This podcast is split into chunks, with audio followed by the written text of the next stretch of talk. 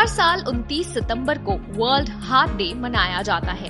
दिल संबंधित बीमारियाँ एक गंभीर समस्या बन चुकी है। ऐसे में रोज़ाना कम से कम 30 मिनट एक्सरसाइज करें।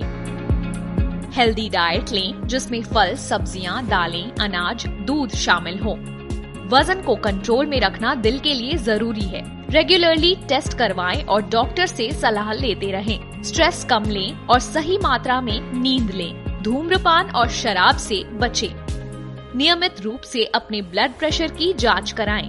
अगर आपको डायबिटीज़ है तो इसे नियमित रूप से चेक करते रहें और सही डाइट लें